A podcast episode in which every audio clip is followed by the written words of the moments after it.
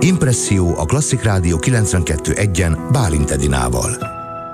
A vonalban Tóth Anna, múzeumpedagógus, az Együtt lenni jó elnevezésű program ötletgazdája és mentora. Üdvözlöm, jó napot kívánok! Jó napot kívánok! A Budapesti Történeti Múzeum képviseli az idei évben a múzeumokat a Highlights of Hungary versenyen. Az Együtt lenni jó elnevezésű múzeumpedagógiai foglalkozást pedig a Budapesti Történeti Múzeum egyik tagintézménye, a Budapest Galéria dolgozta ki. Mit lehet tudni erről a programsorozatról?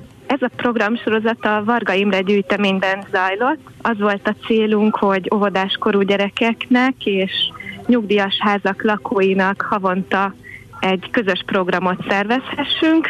Ez a tavalyi évben valósult meg egészen addig, amíg meg nem érkezett a koronavírus. Hát sok történet ért itt véget, ahogy, ahogy most ön is a mondatot lezárta, hogy amíg meg nem érkezett a koronavírus.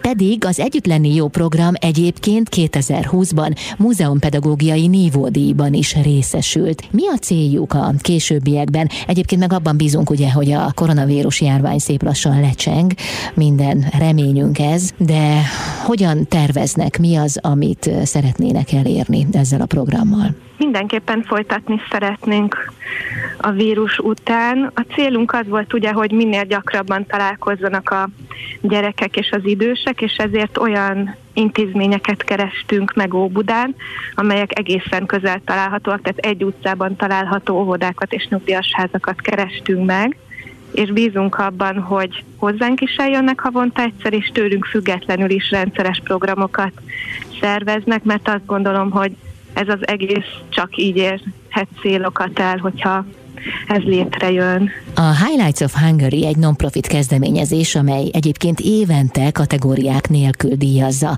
a legkiválóbb magyar kreatív teljesítményeket. Ha jól tudom, akkor önökre is lehet szavazni, egyébként egészen csütörtökig.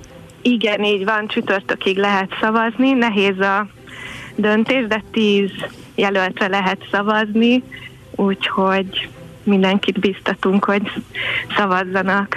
A múzeumpedagógiai foglalkozáson mi történik konkrétan? Ezek nagyon játékos művészeti foglalkozások. Itt, amikor együtt jöttek a gyerekek és az idősek, az elején mindig inkább egy kicsit a gyerekekre fókuszáltunk, és azután következtek azok a részek, amiben már aktívan részt vettek az idősek is.